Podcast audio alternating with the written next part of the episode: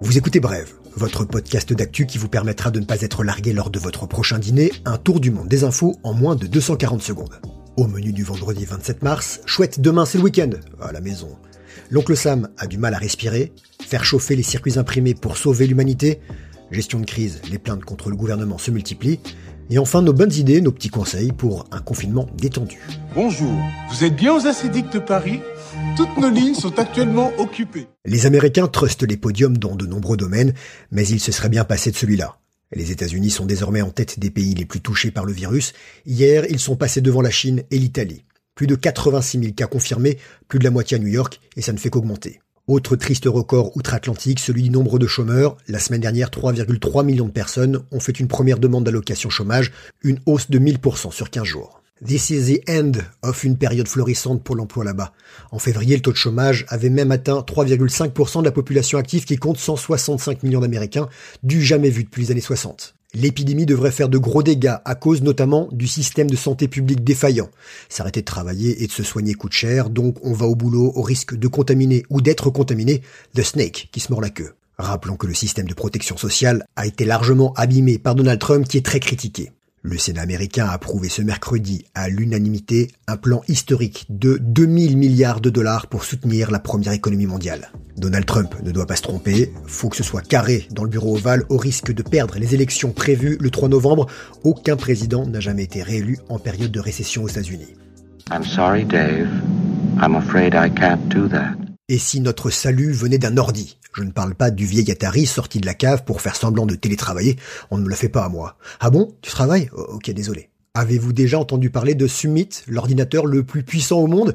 Petit bijou d'IBM, bête de concours qui peut, tenez-vous bien, réaliser 200 millions de milliards de calculs par seconde. Oui, par seconde. C'est un chouïa plus puissant que votre calculette Texas Instruments. Pour faire face à la pandémie, la Maison-Blanche a appelé les géants technologiques américains à soutenir la recherche contre le coronavirus. La NASA, HP, Amazon, Google, Microsoft et IBM ont levé le doigt. La puissance de ce supercalculateur permet aux chercheurs de gagner des mois par rapport aux ordi traditionnels.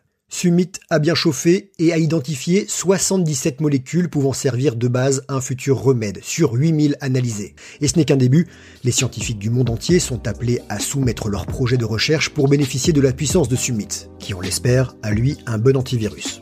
On compte sur vous les geeks.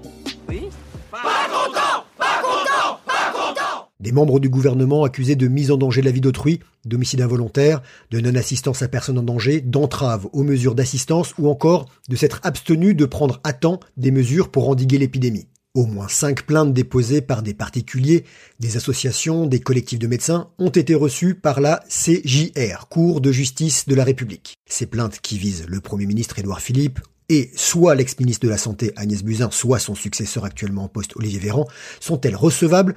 L'État a-t-il fait preuve de légèreté ou a commis une faute pénale dans la gestion de l'épidémie? Ce sera à la commission de requête de la CJR d'en décider. Cette cour est la seule instance habilitée en France à juger des actes commis par des membres du gouvernement dans l'exercice de leurs fonctions. Une pétition en soutien à une plainte déposée par un collectif de médecins mise en ligne samedi dernier a elle d'ores et déjà recueilli plus de 280 000 signatures. À la sortie de la crise, c'est sûr, il y en a qui vont se faire taper sur les doigts, faudra enlever les gants. EA Sports. It's in the game. La semaine se termine, on a encore de bonnes idées pour vous. Fini le télétravail, on ne planque pas son PC ou son Mac sous le canapé. Pour autant, pour avancer sur vos projets pro avec votre boss et vos collègues, peut-être utilisez-vous Zoom, Teams, Skype, des outils de visioconférence. Très utile aussi pour les visio apéros.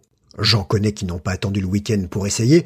On avait déjà évoqué l'appli House Party, un petit moment de convivialité par écran interposé. Eh Pierrot, tu fais tourner les cahuètes?